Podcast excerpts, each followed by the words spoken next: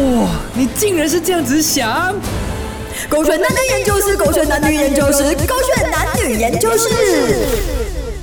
一半没有朋友可以吗？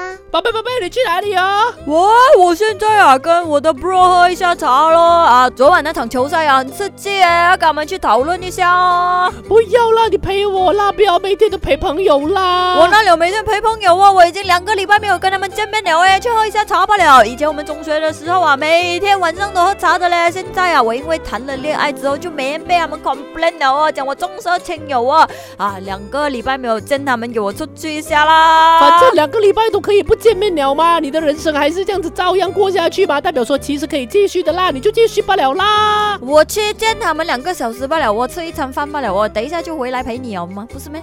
可是那两个小时啊，我是完全处于这个空虚啦、不安全的情况啦，你舍得吗？